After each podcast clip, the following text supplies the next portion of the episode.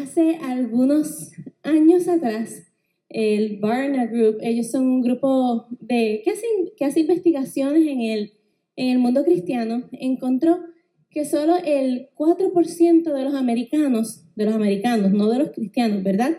De los americanos tenían una cosmovisión bíblica. Cuando miraron específicamente el número entre los cristianos, entre los nacidos de nuevo, encontraron que era solo un 9% el que tenía una cosmovisión bíblica. Y encontraron que muchos basaban su cosmovisión en aspectos morales, pero no necesariamente bíblicos. Que muchos tenían una Biblia, conocían algo del contenido, pero muchos no sabían integrar los principios bíblicos para formar respuestas a los retos y a las oportunidades que les presentaban la vida. Así que tenían una Biblia, conocían algo del contenido, alguna de las historias, pero no podían con ese, con ese contenido que ellos tenían, con ese conocimiento que habían adquirido, no podían formar respuestas ante las cosas que pasaban en la vida. Así que las estadísticas dicen que 4% de los americanos y 9% de los cristianos en América tienen una cosmovisión bíblica. Y estos números podrían impresionarnos, pero quiero animarnos hoy a que no permitamos que estos números traigan, pues, vengan a desanimarnos ni a desalentarnos. ¿Por qué? Porque nosotros creemos que este es un tiempo kairos del Señor para de su visitación para su iglesia. Nosotros verdaderamente lo creemos, que es un tiempo donde la iglesia se está levantando, entendiendo, como cuando dice la Biblia, cuando entendieron, que es un tiempo donde la iglesia está entendiendo que este es el tiempo. Así que un tiempo donde sabemos que el Señor está preparando su iglesia. El Señor no nos ha estado diciendo una y otra vez, el mismo domingo, el Señor no los repetía, que está preparando su iglesia para su regreso. Y nosotros estamos diciendo sí. Así que voy a tomar algo de Cris, algo del pastor Edwin en este momento para darles la bienvenida y decirles bienvenidos a Comunidad Cristiana de Recibo. Estamos rompiendo estadísticas. Creemos que es tiempo de romper estadísticas con la ayuda del Señor y con su gracia, que es un tiempo de donde su iglesia se levanta y se levanta su iglesia, no solamente Comunidad Cristiana de Recibo, sino que es algo para su iglesia completa. Somos de los que, como hemos dicho, ponemos la mano en el arado y no miramos atrás, de los que entendemos y caminamos hacia su llamado para nuestras vidas, con su ayuda y con su gracia. Así que vamos a orar para entonces continuar, Padre. Te damos gracias, gracias por tu presencia en este lugar, Señor. Gracias por tu ayuda. Gracias porque tú estás en medio nuestro, Señor. Gracias porque tú estás hablando a nuestros corazones, Señor, porque tú estás atrayéndonos, Señor, porque tú estás llamando nuestra, nuestra atención a ti, Señor, a tu voz, Señor. Y nosotros, Señor, queremos atender tu voz, Señor, y responder a ti afirmativamente, Señor. Te damos gracias, Señor. Y te pedimos, habla nuestras vidas, ayúdanos, Señor. Ayúdame a comunicar, Señor, eh, lo que está en tu corazón, Señor. Y ayúdanos, Señor, a poder ser no solo oidores, Señor, sino hacedores de tu palabra, Señor. A poder tomar, Señor, y poner en práctica tu palabra en este tiempo, Señor, no solo en esta noche, Señor, sino aún más, Señor, en todo este tiempo, Señor, creemos que tú estás llamándonos a ser discípulos, Señor, y nosotros queremos responder a ti con un, eh, con un sí, Señor. Te damos tantas gracias, gracias porque tú estás en medio nuestro y te adoramos a ti, Señor, y te honramos a ti en el nombre de Jesús. Amén. Amén y amén. Nosotros no somos del 91% que no tiene esa cosmovisión bíblica. Decidimos no serlo. Nosotros estamos decidiendo ser del 9% que va en crecimiento, que decide decirle sí al Señor. Y hemos estado hablando de esta serie de discípulos llamados a ser. Estamos hablando de ser discípulos. Y hemos dicho ya que Jesús no vino a buscar fans, simpatizantes, o seguidores, ¿verdad? Como los conocemos hoy día, los seguidores. Yo sigo mucha gente en Instagram, en Facebook, eh, a Christine Kane, a Carrie Joe, por ejemplo, pero el que yo siga a esa persona no me hace su discípulo, no me hace simplemente me hace, eh, digo, ah, me gusta parte de lo, que, de lo que ellos comparten, así que voy a seguirlos, pero eso no es lo que Jesús vino a hacer, ni eso es el llamado que Jesús nos hace a nosotros. Él, nos, él, él le decía a la gente, sígueme, pero ese llamado no es simplemente darle follow, sino es convertirnos en discípulos. En Lucas 9:23 hemos estado repitiendo en estas semanas y decía a todos, si alguno quiere venir en pos de mí, niéguese a sí mismo, tome su cruz cada día y sígame, y sígame. Y el pastor Edwin nos estuvo hablando hace ya unas semanas sobre cómo los judíos entendían bien, para ellos era bien fácil entender el concepto de ser discípulos, porque era algo eh, como relevante para el momento, ¿verdad? Para, para, donde, para su entorno. Así que ellos entendían muy bien qué era ser discípulos, qué era que un maestro le dijera a una persona, a un discípulo, sígueme. Ellos lo entendían claramente. Un discípulo venía al maestro y el maestro lo evaluaba para ver si cumplía con lo necesario para ser un discípulo. Esto es un resumen, así que vamos rapidito en este resumen para poder eh, continuar. El maestro lo evaluaba y decía, ok, si tú cumples con las características o no cumples con las características, intenta con otro maestro, intenta más tarde, pero el maestro, el maestro lo evaluaba y si eras seleccionado, en este caso el maestro lo evaluaba y decía, ¿estás dispuesto a negarte, a tomar tu cruz cada día y seguirme? Luego de evaluarlo, si eras seleccionado, se esperaba que ese discípulo se comprometiera a cuatro cosas. Los discípulos debían memorizar las palabras de su maestro, pero no era suficiente con memorizar las palabras del maestro. Ellos tenían que adoptar la cosmovisión del maestro. También tenían que imitar las prácticas del maestro y tenían que comprometerse a hacer sus propios discípulos a la manera de su maestro o de su rabino. Así que hoy nos vamos a enfocar en una de ellas, en que los discípulos necesitan comprometerse y adoptar la cosmovisión de su maestro. Y si yo les soy muy sincera, hace ya, hace unos añitos atrás, hace varios años atrás, todo el mundo estaba hablando en los círculos, ¿verdad?, cristianos y todo eso de cosmovisión para aquí, cosmovisión para allá. Y yo les soy muy sincera, había, hubo un momento en la vida que yo decía, ¿con qué se come eso? ¿De qué se trata eso de la cosmovisión? Estamos diciendo que los discípulos necesitan adoptar la cosmovisión del maestro y estamos diciendo que nosotros como discípulos necesitamos adoptar la cosmovisión de Jesús, que es nuestro maestro, ¿verdad? Pero, ¿qué es una cosmovisión?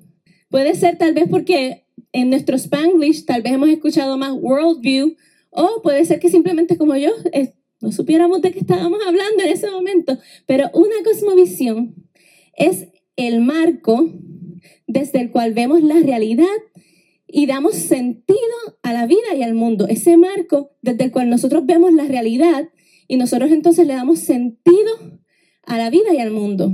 Es cualquier ideología, filosofía, teología, movimiento o religión que proporcione un enfoque general para comprender a Dios, el mundo y las relaciones del hombre con Dios y el mundo. O sea, que la cosmovisión es excelente a través del cual nosotros vemos y entendemos las cosas. entendemos nuestra relación con Dios y su relación conmigo, entendemos la relación con los demás, entendemos las cosas que ocurren y por qué ocurren, ¿verdad? Esa es la cosmovisión, ese lente, ese marco a través del cual yo veo las cosas y las entiendo y las proceso. Esto va a determinar cómo yo pienso, cómo yo reacciono y cómo yo actúo. Por ejemplo, un niño de dos años, su cosmovisión es que él se cree el centro de su mundo. Así que actúa de esa manera, ¿verdad? Un niño de dos años actúa como que él es el centro de todo. Un humanista secular cree que el mundo material, ¿verdad? Lo que vemos es todo lo que existe. Así que viven de esa manera, viven eh, sin pensar en el futuro, sin pensar en la eternidad. Por ejemplo, un budista, por ejemplo, cree que puede liberarse del sufrimiento mediante la autopurificación y así viven, ¿verdad? Pero alguien con una cosmovisión bíblica cree que su razón principal de existencia es amar y servir al Señor y demostrar la vida y el carácter de Jesús a través de su vida, ¿verdad? Ser como Jesús. Su razón de existencia, entonces, ya no es otra, ¿Por qué? Porque así es que yo veo las cosas. Y cuando yo las veo así, desde ese marco de referencia, entonces eso es lo que me ayuda a determinar y evaluar todas las cosas. Hace otras cosas, por supuesto, pero a través de, esa, de ese marco, a través de ese marco, evalúa su realidad y le da sentido a la vida y al mundo. Así que hace otras cosas, pero amando y sirviendo a Dios. Ya sea consciente o subconscientemente, o sea, ya sea que los pensamos y lo evaluamos o subconscientemente. Cada persona tiene algún tipo de visión del mundo o cosmovisión. Una manera en que nosotros evaluamos la vida, ¿verdad? O una manera en que nosotros procesamos las cosas. Una, una cosmovisión personal es una combinación de todo lo que crees que es verdad. Y eso que tú crees se convierte en la fuerza o aquello que te impulsa, que impulsa cada emoción, cada decisión, cada acción, tu manera de pensar. Por lo tanto, afecta todas las cosas de nuestra vida. Así que cuando decimos que el discípulo debe adoptar la cosmovisión del maestro o para hacerlo más, más personal, que nosotros tenemos que adoptar la cosmovisión de nuestro maestro, de Jesús, estamos diciendo, y esto implica que yo voy a adoptar la manera en que Jesús ve las cosas y la manera en que Jesús le da sentido a las cosas. Yo voy a filtrar las cosas de la misma manera, voy a reaccionar de la voy a esforzarme por reaccionar de la misma manera, por consiguiente, cada emoción, decisión y acción deben ser impulsadas por la manera en que Jesús ve las cosas. ¡Wow! ¿Verdad? ¡Qué reto! Nos ha tocado un gran reto. Y si no te sale naturalmente el 100% del tiempo, estamos en el mismo lugar. No, no, no necesariamente nos va a salir natural y nos va a fluir 100% de las veces de esa manera. Estoy contigo en ese camino. El discípulo decide adoptar la cosmovisión del maestro, pero el discípulo viene con una cosmovisión vieja, con una cosmovisión con la que fue criado con una cosmovisión que viene cargando tal vez 5 años, 10 años, 20 años, 30 años, 40 años, no sé, cuando te convertiste. Así que es un proceso, es natural que sea un proceso, no es que te cambien el switch. Sería bien bueno que, que te cambiaran la tarjeta, ¿verdad? Y, te, y ya simplemente pensaras distinta y tu cosmovisión fuera distinta así de la noche a la mañana. Pero no es así. Lo importante aquí no es dónde estás en el proceso, sino hacia dónde vas en este proceso. Lo importante no es que lo tengas perfecto, ya todo listo, sino que estás comprometido en adoptar la cosmovisión del maestro. Así que no es que entramos a un club y ya, soy parte de ese club y ya eh, todo está perfecto, sino que es un proceso, que hay un compromiso eh, de nuestra parte en ver las cosas como Jesús las ve, ver el mundo, ver mi relación con Dios, ver su relación conmigo, ver mi relación con la gente, ver las cosas que me pasan como Él las ve. Eso es adoptar la cosmovisión del Maestro. Somos discípulos y nosotros hemos decidido adoptar la cosmovisión de nuestro Maestro y la decisión de seguir a un maestro un rabino como discípulo en el primer siglo, cuando estaba esto, eh, ¿verdad? En los tiempos de Jesús y antes inclusive, significaba un compromiso total. Era algo que yo decidía y yo me comprometía a eso. Yo soy tu discípulo y dejo todo lo demás. Y eso debería ser el significado para nosotros en este tiempo, ya que un discípulo estaba totalmente comprometido a convertirse tal como era el maestro. O sea, como era el maestro, así él quería ser. Pasaba su vida entera escuchando y observando al maestro para conocer cómo entender la escritura. Esto era lo que hacía literalmente. Pasaba su vida entera escuchando y observando al maestro para ver cómo el maestro, para ver cómo el maestro le iba a enseñar a entender la escritura y a ponerla en práctica. Cosmovisión, ¿verdad? Juan 13, 15 al 17 dice así, porque ejemplo es Jesús hablando, porque ejemplo os he dado, para que como yo os he hecho, vosotros también hagáis. De cierto, de cierto os digo, el siervo no es mayor que su Señor, ni el enviado es mayor que el que lo envió. Si sabéis estas cosas, las entiendes, las conoces, bienaventurados seréis si las hiciereis. O sea que, el discípulo quiere entender y hacer. Así que nosotros hemos decidido cambiar los lentes, ¿verdad? Cambiar el marco a través del cual vemos las cosas. Y hemos entendido que traíamos un marco antes, ¿verdad? Traíamos esa cosmovisión antes. Y esa cosmovisión de antes, no necesariamente con la que venimos de fábrica o con la que nos criaron, no necesariamente es la más correcta. Aun si nacimos en la iglesia, es muy posible que la cosmovisión que tienes no, no sea exactamente la misma del maestro.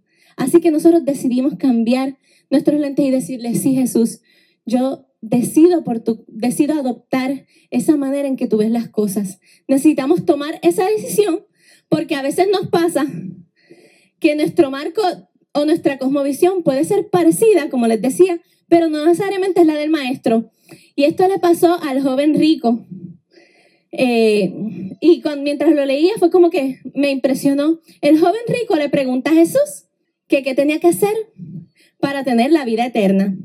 Y Jesús le dice, guarda los mandamientos, a lo que el joven rico le dice, check, listo, esto lo he hecho desde que soy joven. Todo lo guardaba desde mi juventud. Y le pregunta, ¿qué más me falta? Y Jesús le dijo, si quieres ser perfecto, anda, vende todo lo que, vende lo que tienes y dalo a los pobres y tendrás tesoro en el cielo. Y ven y sígueme, ¿verdad? Él se entendía muy claramente qué significaba ese sígueme. Oyendo al joven esta palabra se fue triste porque tenía muchas posesiones. Y la, la cosmovisión de este joven, mientras yo lo, leí, mientras yo lo leía y lo pensaba en estos días, eh, siempre esta historia del joven rico me, me, me toca, ¿verdad? Eh, y mientras yo pensaba en eso, yo decía, la cosmovisión de este joven se parecía tanto a la de Jesús.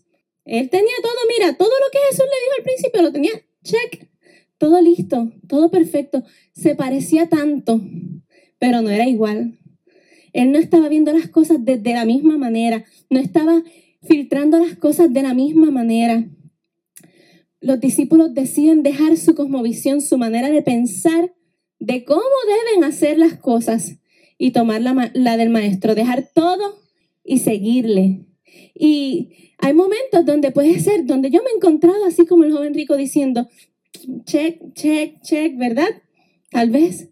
Pero de repente el Señor me dice, pero ¿y si entregas esto? Y esa parte como que...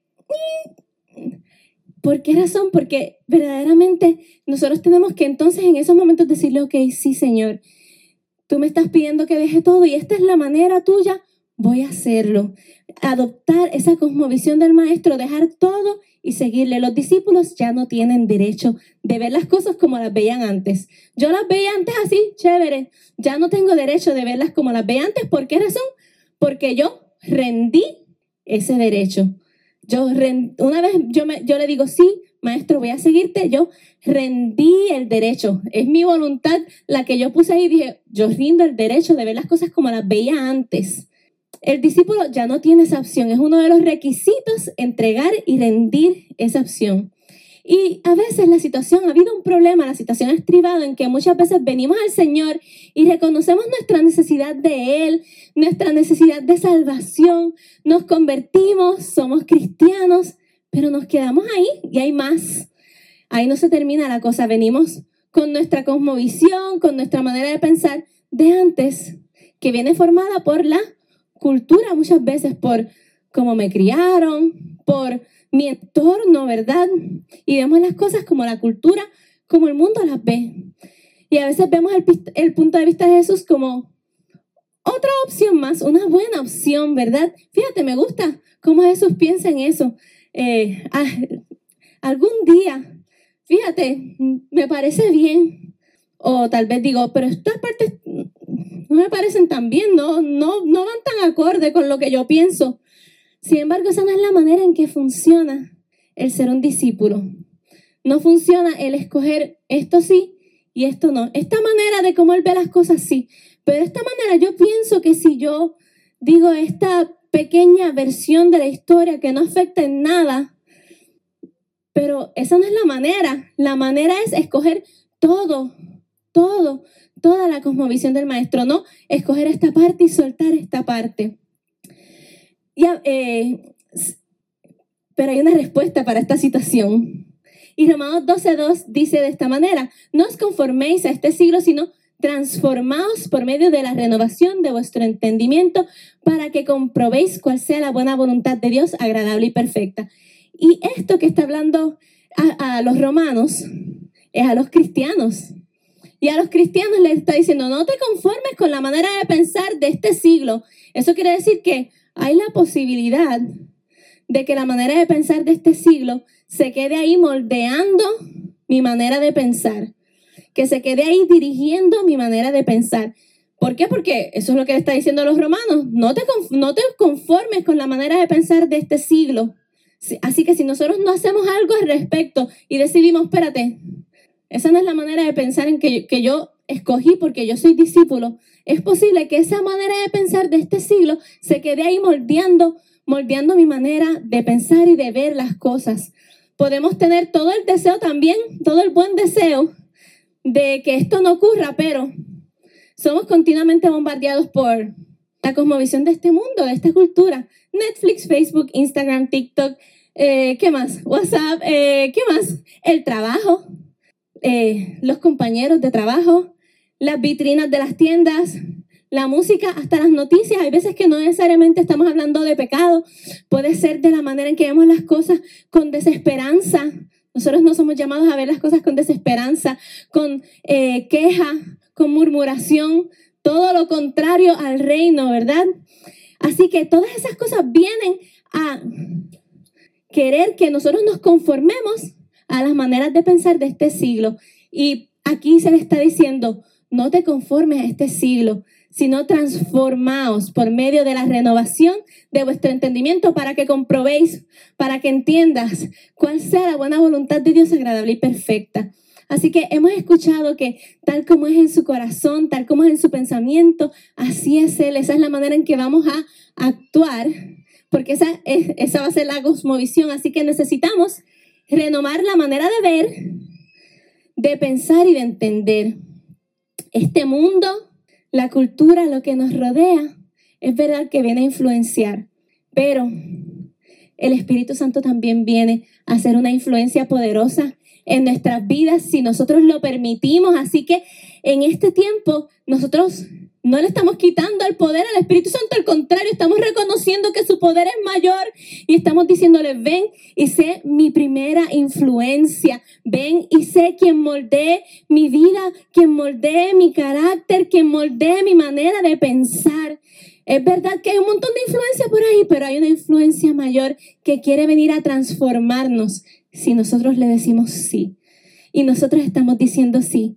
Solo una mente renovada, solo una manera de pensar transformada puede entonces conocer cuál es su buena voluntad, es en qué podemos andar nosotros. Así que nosotros queremos decirle, Espíritu Santo, ayúdame, quiero tener esa mente transformada, renovada en ti y que tú me ayudes entonces a caminar, a andar, que tú seas ayudándome a, que esa cosmovisión mía, esa manera de pensar sea transformada, porque yo te he dicho que sí a ti, entonces tú vienes y me ayudas a mí. Así que tenemos la mejor influencia para nuestras vidas. Necesitamos dejar de ver y pensar las cosas como estamos acostumbrados y renovar nuestro entendimiento con la ayuda de su espíritu, que toda nuestra vida sea filtrada a través de la cosmovisión del maestro. ¿Cómo yo hago esto? Efesios 4, 17 al 24, me encantó esta porción de la escritura. Esto pues digo y requiero en el Señor, que ya no andéis como los otros gentiles, y cuando está hablando de los otros gentiles, habla de no creyentes, que andan en la vanidad de su mente. Y otra versión dice, irremediablemente confundidos. No antes de esa manera, confundido, teniendo el entendimiento entenebrecido, ajenos de la vida de Dios, por la ignorancia que en ellos hay, por la dureza de su corazón, por una cosmovisión errada, porque se han mantenido ahí en la dureza de su corazón, en la ignorancia de la vida de Dios los cuales después que perdieron toda sensibilidad entre, se entregaron a la lascivia para cometer con avidez toda clase de impureza, más vosotros no habéis aprendido así a Cristo. Nosotros no hemos aprendido así, así, así de su vida, así de Él, si en verdad le habéis oído, otra vez, si en verdad le habréis oído, y habéis sido por él enseñados conforme a la verdad que está en Jesús.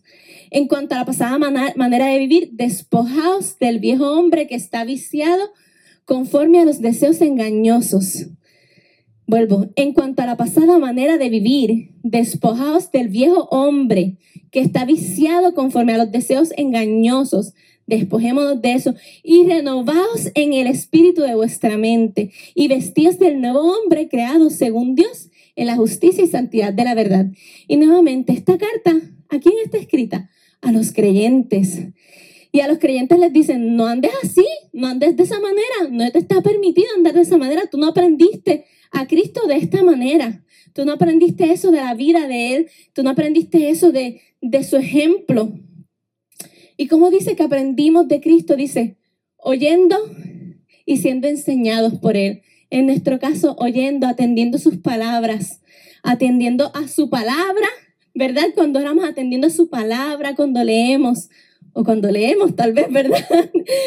Puede ser que la leamos electrónica y sigue diciendo, desastre de la vieja naturaleza. Esa naturaleza está dañada, está corrompida, esa manera de pensar está dañada, está corrompida. No te sirve, no te sirve para, para filtrar las cosas y ver las cosas como Jesús quiere que las veas, que no te sirve para conocer, comprobar cuál es su buena voluntad, como decía Romanos.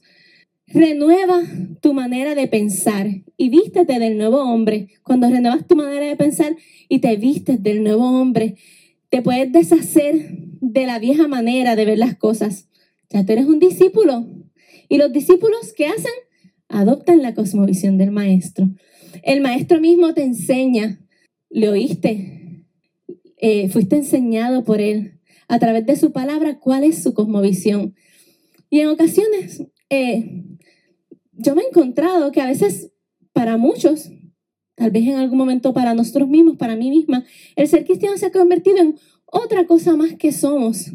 Soy esposa, soy mamá, soy maestra, ¿verdad? Un ejemplo, soy surfer o soy patinadora o soy... y soy cristiana también. Pero eso no es la manera eso se distancia, se distancia tanto de la manera en que Jesús se refería a los discípulos. Toda mi vida debe ser filtrada a través de su cosmovisión. Soy cristiana y soy esposa. Y soy, pero primero, lo primero, lo, demás pasa a ser secundario, porque el discípulo rinde sus maneras de ver las cosas y de entender las cosas y toma las del maestro como suyas. Y sus opiniones, sus pensamientos, el pastor Edwin decía que cuando mis pensamientos obstruyen la voluntad de Dios, estoy decidiendo no tomar mi cruz. Cuando mis pensamientos obstruyen lo que Dios quiere que yo haga, estoy decidiendo, ok, hoy no tomo la cruz. En ese aspecto, no tomo la cruz. Una vez decido ser discípulo, si mis opiniones obstruyen su verdad, tengo que deshacerme de ellas. ¿De qué? De mis opiniones. Como decía el pastor Efraín, mis opiniones no importan. Claro está, eso es para los discípulos. Y estamos hablando de que los discípulos, uno, deben adoptar la cosmovisión del maestro como suya. También hablamos de que es una cosmovisión. Y del problema que a veces confrontamos de que no hemos entendido que necesitamos rendir esa cosmovisión pasada, esa manera pasada de ver las cosas para tomarla del maestro. Pero entonces, ¿cuál es la cosmovisión de Jesús? wow, no hay manera, no hay manera de que en los próximos 10, 15 minutos yo defina la cosmovisión de Jesús o la manera en que Jesús ve todas las cosas, porque el discípulo dispone que toda su vida a estar cerca del maestro adoptando esa cosmovisión. Así que tenemos una tarea bien extraordinaria como discípulos para toda una vida, una aventura de fe estar cerca del maestro y adoptar, aprender y adoptar su cosmovisión. Pero voy a dar un poquito del tema, ¿verdad? Decíamos que venimos con una cosmovisión moldeada por la cultura que nos rodea, ¿verdad? Muchas veces centrada en nosotros mismos, como yo veo a Dios, como yo veo las cosas, como yo veo que me pasan las cosas a mí, como yo reacciono a la gente. Sin embargo, como cuando vemos a Jesús, vemos que Él siendo Dios, su enfoque no era en sí mismo. Decíamos que cosmovisión es ese enfoque general que nos ayuda a comprender a Dios, el mundo y las relaciones del hombre con Dios y el mundo. Jesús sabía que Dios era su Padre, que era amado por el Padre, que necesitaba pasar tiempo con Él. Él sacaba el tiempo para pasar en las noches, sacaba el tiempo para pasarlo con Él. Eh, sabía que era acepto en Él, sabía, sabía cuál era la relación correcta con Él. Su perspectiva sobre las cosas que, lo, que le pasaban nos dijo, en el mundo van a tener aflicción, pero confiad, yo he vencido al mundo. Él estaba dispuesto a que se hiciera la voluntad del Padre siempre. Sabemos que, y él sabía que las cosas, todas las cosas, nos lo dejó dicho, que todas las cosas iban a obrar a nuestro favor. Su perspectiva en cuanto a los demás, a Jesús le preguntan, ¿cuál era el más grande mandamiento? Y su respuesta fue, ¿cuál fue? Amarás a Dios con todo tu corazón, con toda tu alma y con toda tu mente. Y amarás a tu prójimo como a ti mismo. Habían dos enfoques. La relación con el Padre, que era amarlo con todo. Y todo lo que eso comprende, ¿verdad? Obediencia, entrega, confianza y amar al prójimo. Así que la cosmovisión de Jesús no era para nada centrada en Él, sino centrada en el Padre y en esa misión que el Padre le había dado, ¿verdad? Enfocada en el Padre y en, y en, y en alcanzar a los demás. Así que no puedo ir a decidir, a decir toda la cosmovisión de Jesús porque tendríamos que ir a leer toda la Biblia, ¿verdad? Pero leíamos ahorita Efesios y, y en Efesios veíamos que se trata de conocer lo que habla el maestro. Los discípulos no son perfectos en este tema de la noche a la mañana, pero no se conforman con escuchar, con escuchar de pasada lo que dice el maestro. Quieren aprenderlo, ¿verdad? Aprender las palabras del maestro y ponerlas en práctica. Quieren ser como él. Los discípulos están atentos a sus palabras y las hacen suyas. Eh, estaba escuchando esto y me gustó mucho. Dios nos hizo con algo que se llama mirror neurons o neuronas de espejo. Y básicamente lo escuchaba, eh, lo estaba compartiendo el, el pastor Mark Batterson, y básicamente él decía que esto es como que el monkey see, monkey do. Esto implica que nosotros aprendemos más por lo que vemos que por lo que nos enseñan. Aprendemos más del ejemplo que de lo que nos enseñan. Nuestros hijos aprenden más de cómo van a ver la vida, de cómo van a manejar las cosas, de cómo van a reaccionar, por cómo nos ven a nosotros actuar, que por lo que les enseñamos, ¿verdad? Y eso exactamente es, es discipulado, ¿verdad?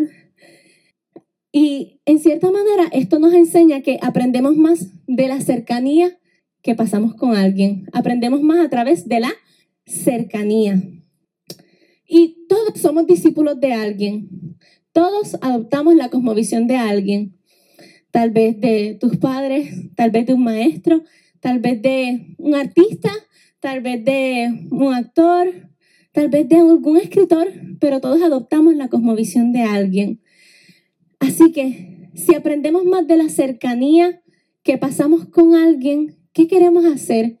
¿Qué queremos optar en este tiempo? De hecho, se dice que nosotros con el tiempo vamos a convertirnos, ¿verdad? En el, promedio, nuestra conducta va a ser como ese promedio de las conductas de las 12 personas con quienes más nos relacionamos continuamente. O sea que yo me voy a parecer en la manera en que yo veo las cosas y en la manera en que yo actúo y reacciono a las cosas a las 12 personas con las que más yo me relaciono. Así que en este tiempo, ¿cómo queremos adoptar esa cosmovisión definitivamente con cercanía con el maestro? Y que las otras 11 personas también sean personas que están en cercanía con el maestro, nos va a beneficiar muchísimo, definitivamente. Así que necesitamos esa cercanía con el maestro. Juan 8, 31 al 32 es Jesús hablando a sus discípulos y, y les dijo, dijo entonces Jesús a los judíos que habían creído en él, si vosotros permanecéis en mi palabra, seréis verdaderamente mis discípulos. Tenemos que permanecer en su palabra para ser verdaderamente sus discípulos. Y dice, y conoceréis la verdad. Conoceréis la verdad. Eso yo lo veía y, decía, eso es como que parte de la cosmovisión. Conoceréis la verdad y la verdad los, os, hará libres. Os hará libres para que para vivir para Él. Vamos a permanecer en sus palabras para adoptar su cosmovisión y dejar a un lado mi cosmovisión, dejar a un lado. Si yo pensaba que debían ser las cosas así, pero yo veo que su palabra me dice que no, que no voy por ese lado, que tengo que ir por este otro lado, yo tengo que decir, ok, a mí me gusta, puede ser que hasta me gustaría más de esa manera, pero su manera es esta, así que vamos por ahí confiando en Él, en que Él, en que el Maestro sabe mejor que yo. Y quería traer una, una última, eh, una palabra de advertencia antes de concluir. Hay momentos donde sus palabras puede ser, como les decía ahora, puede ser que a mí me gustaría más yo pienso que por allá es mejor, tal vez pienso que mi cosmovisión podría ser mejor, lo cual estaría errada, ¿verdad? Y puede ser que en algunos momentos sus palabras me reten. De hecho, debería ocurrir, ¿verdad? Que sus palabras me reten, que sus palabras en algún momento me, me impresionen. Y en Juan 6 vemos que Jesús estaba enseñando en la sinagoga y llega un momento en que Jesús está enseñando de sí mismo, ¿verdad? De quién era Él. Y la gente encuentra bien fuerte lo que Él está enseñando. E inclusive hasta están murmurando y dicen entre ellos, esto está duro de oír. Y Jesús le pregunta a los discípulos, ¿esto los ofende? ¿También se quieren ir ustedes? Los seguidores, no los discípulos, los seguidores ante las palabras de Jesús, que no van acorde con lo que ellos piensan, se ofenden, se alejan, se, se separan, Jesús dijo, bienaventurado el que no haya ofensa en mi ofensa. Y los discípulos, esos son los seguidores, ¿verdad? Los que se ofenden ante las palabras, ay, Jesús dijo esto, espérate, déjame mejor irme por ese lado. O dijeron, es, dijeron que yo tenía que dejar de murmurar, déjame no irme por ese lado. O, ay, me tocaron esa, ese, ese ladito que yo no quería que me tocaran, déjame no irme por ese lado. Y eh, los seguidores guardan ofensa y se alejan. Los discípulos dicen, como dice en Juan 6, 68, Señor, ¿a quién iremos? Tú tienes palabras de vida eterna. Los discípulos rinden su manera de ver las cosas y le dicen, no, ¿a quién iremos? Tú tienes las palabras de vida eterna. Rendimos nuestra manera de ver y de analizar las cosas para adoptar su manera de ver las cosas. Y quiero terminar con dos historias que escuché recientemente son cortitas y vamos terminando. Eh, escuché de, habían 10 estudiantes de seminario y les dieron una asignación. Les dieron la asignación de ir, tenían 10 minutos para ir al anfiteatro y, ¿verdad? Iban, su asignación era dar un sermón, un corto sermón de eh, la parábola del buen samaritano. Tenían 10 minutos para hacerlo, para llegar de donde estaban al anfiteatro y dar el sermón. Pero eh, a mitad de camino, eh, uno de los maestros puso a una persona indigente o una persona vestida de indigente, ¿verdad? A solicitar ayuda de ellos. Y, ¿verdad? Todos ellos pasaron, pasaron, pasaron, tenían prisa, tenían que llegar, tenían que sacar buena nota, tenían que cumplir con la tarea. Y solamente se detuvo una persona. Y por supuesto, la lección, la nota, el trabajo no era llegar al anfiteatro y dar su sermón, sino poder vivir lo que estaban aprendiendo. Y hay veces, hay veces que no es suficiente tener el conocimiento, necesito tener su manera de ver las cosas. Así que hoy yo quisiera que le pidiéramos al Señor que nos ayude, que el Espíritu Santo nos ayude, que sea nuestra mayor influencia para ver las cosas y salir de mi enfoque. No quedarme ahí como que tengo tanta información, no es suficiente tener la información. Necesito que, que, eso sea, que eso produzca una transformación en mi vida y que su Espíritu Santo me ayude a tener su cosmovisión y poder caminar de esa manera, que Él nos ayude. Y la segunda historia, escuchaba de esta jovencita misionera que estaba en un área muy pobre y estaba curándole las heridas a alguien. Y eh, aparentemente el olor estaba tan malo tan malo y tan malo y tan malo de la persona que era nauseabundo. Llega una persona que estaba de visita en la misión, ¿verdad? Y dice, eh, o en el área donde ella estaba trabajando y le dice, wow, yo no haría eso ni por un millón de dólares.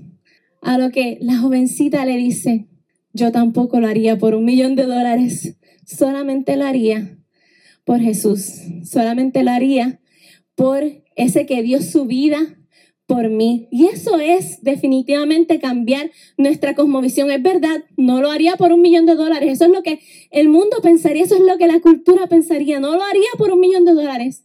Es que no se trata de eso, se trata de tener su manera de ver las cosas, de que el Señor nos ayude a poder ver las cosas con su filtro.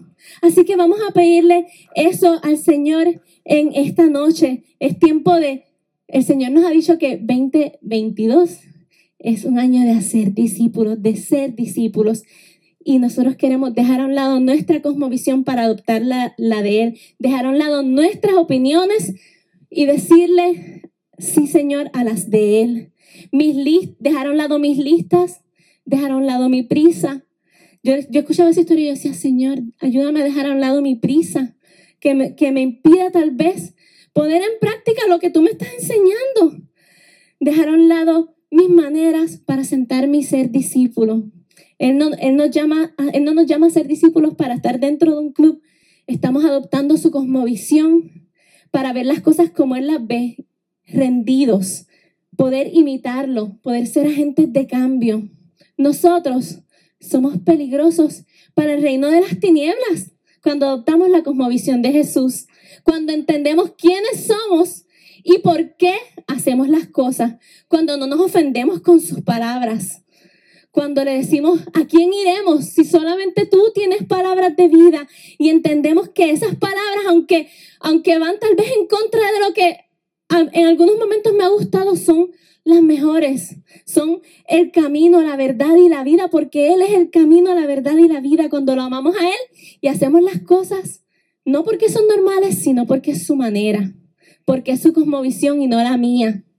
Cuando dejo de creerle al diablo, que, dice, que me dice que tal vez yo no puedo permanecer en esa palabra, cuando, cuando me dice que yo no puedo cambiar mi cosmovisión y le creo a él que me dice, yo vine para ayudarte, yo soy tu mayor influencia. Cuando decido ser discípulos, hoy hablaba con alguien y, y decíamos, los campos están listos y a veces no nos atrevemos a ir y hablar a la gente pensando, ay, el que dirán, ay, me van a, rechazar. Los campos están listos y nosotros creemos esa mentira del diablo. Es un engaño del diablo en contra de la iglesia para detenernos de hacer lo que tenemos nosotros que hacer. Vamos a creerle al Señor y creer que, y creer que Él nos ha enviado con la misma autoridad con la que envió a Jesús y movernos en favor de su llamado. Vamos a cambiar nuestra manera pasada de pensar para decirle al Señor, Señor, yo te creo a ti y yo voy a tomar tu manera de pensar. Y si eso es lo que dice tu palabra, yo voy a ir por ahí. Yo voy a ir tras de ti, Señor. Cuando yo comienzo a dar la milla, la milla extra, a dar la otra mejilla, a aprender en la cercanía, nos convertimos en agentes de cambio, en peligrosos para el reino de las tinieblas y en discípulos verdaderamente. Las puertas del infierno no pueden prevalecer contra la iglesia. Eso es lo que dice su palabra. Somos discípulos para qué? Para formar un club. No. Estamos andando como Él anda y amando como Él ama. Él quiere hacernos bien y Él quiere hacernos bien. Eso es extraordinario pero Él quiere más, Él quiere dar su, nombre a conocer, Él quiere que otros vengan al conocimiento de Él, Él quiere formar su vida en nosotros y que otros le conozcan a Él. Así que vamos a tomar sus palabras, a adoptar su cosmovisión y a, a imitarlo a Él, a imitar como Él es y que sea evidente, como, como, se, como se veía en la vida de los discípulos, que hemos estado con Jesús, que a través de nuestra vida sea evidente que nosotros hemos estado con Él y vamos a tomar esta ciudad. Involúcrate en todo lo que el Señor está haciendo en medio nuestro, porque es para cada uno de nosotros que hemos decidido ser discípulos. Dios les bendiga mucho. Vamos a orar y pedirle al Señor que nos ayude. Padre, nosotros te hemos dicho sí a ti. Creemos lo que tú has hablado, Señor. Creemos tu llamado, Señor, y nosotros, Señor, te decimos a ti sí. Nos dices sígueme y te decimos sí, Señor. Ayúdanos, ayúdanos a ser de los que están dispuestos a negarse a sí mismos y a tomar su cruz cada día y seguirte. Ayúdanos a poder ser de esos que deciden tomar tu palabra, Señor, y, y vivir en ella, aprenderla, permanecer en ella, cambiar su manera de pensar, sus maneras están viciadas, Señor, por las tuyas y adoptar tu cosmovisión, imitarte e ir, salir y hacer discípulos, Señor, creerte a ti y caminar en pos de ti. Nosotros te decimos sí a ti y te pedimos Ayúdanos, Espíritu Santo, sé nuestra mayor influencia en, en, la transformación de nuestra mente, de nuestra vida. Ayúdanos, Señor, y te damos tantas gracias, Señor. Rendimos nuestras maneras a ti y te pedimos ayúdanos una vez más. Y te damos tantas gracias, Señor, a ti, en el nombre de Jesús. Amén, amén y amén. Dios les bendiga mucho, hermanos.